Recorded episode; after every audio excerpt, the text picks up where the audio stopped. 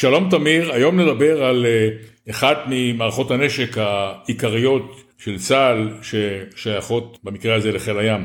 מדובר בצוללות אה, חדישות שנבנו ונבנות בגרמניה. השבוע פורסם שהצוללת השלישית מדגם דולפין 2, הדרקון, אה, נמצאת בשלבי בנייה מתקדמים במספנה הגרמנית והיא תימסר לחיל הים יותר מאוחר השנה. שתי צוללות מהדגם הזה אה, כבר סופקו, התנין ב-2014 והרב ב-2016. חלק מהמערכות שיהיו בצוללת הזאת אה, אה, מותקנות והותקנו במספנה הגרמנית, מערכות אחרות יותקנו בישראל אחרי שהצוללת תגיע לבסיס האם שלה בחיפה. הצוללות האלה מדגם דולפין, יש להם כמה מאפיינים מאוד חשובים. הצוללת הזאת יכולה לשהות הרבה זמן מתחת למים, כי היא לא זקוקה לנשום אוויר במרכאות כדי להפעיל את המנועים שלה. המערכת הזאת נקראת AIP, ובנוסף לכך יש להם גם יכולות לשגר מערכות נשק מתקדמות. לפי פרסומים זרים, צוללת אחת של חיל הים לפחות אה, אה, מוצבת באופן קבוע במפרץ הפרסי, למקרה שיצטרכו להנחית מכה שנייה על איראן אם היא תתקוף אותנו בטילים בליסטיים ואולי גם בנשק גרעיני. הנושא של הצוללות בחיל הים היה תמיד תחת טיפול. כל פרשת הצוללות חשפה טפח מהפעילות הזאת. אנחנו יודעים היום שהצוללות מדגם דולפין 2, כפי שאמרת, כוללות את היכולת הזאת אה, לשהות כמה שבועות מתחת למים. פעילות בטווחים ארוכים ונוסעות בנוסף לחימוש הרגיל של אה, צוללות בכל העולם, גם אה, נשק הרתעה.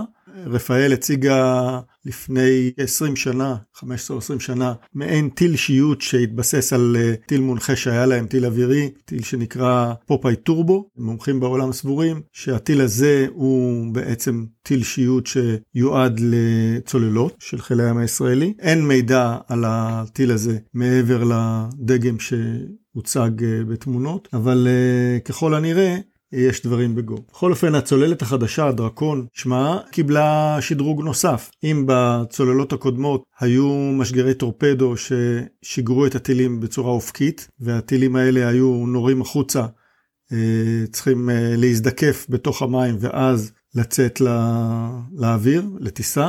הגשר של הדרקון, של הצוללת החדשה, הוגדל בערך בשליש, ובתוכו אנליסטים שמומחים בתחום הימי סבורים שיש אה, גלילים שמכילים אה, טילים שמשוגרים אנכי. האם זה נכון או לא, אנחנו לא יודעים. כפי שאמרת, דברים כאלה לא מותקנים במספנה הגרמנית, ככל הנראה אם יותקנו, יותקנו כאן בארץ תחת כיסוי, כך שאנחנו לא נדע אף פעם מה יש בתוך הגשר הזה, אבל מה שברור זה שהוא שונה לחלוטין מהמבנה של הדולפין 2 הרגילה. התכנון הזה ככל הנראה יוביל לסדרה של שלושת הצוללות הבאות. לישראל שמורה זכות לרכוש אה, שלוש צוללות נוספות במחיר מוסכם לקראת סוף העשור.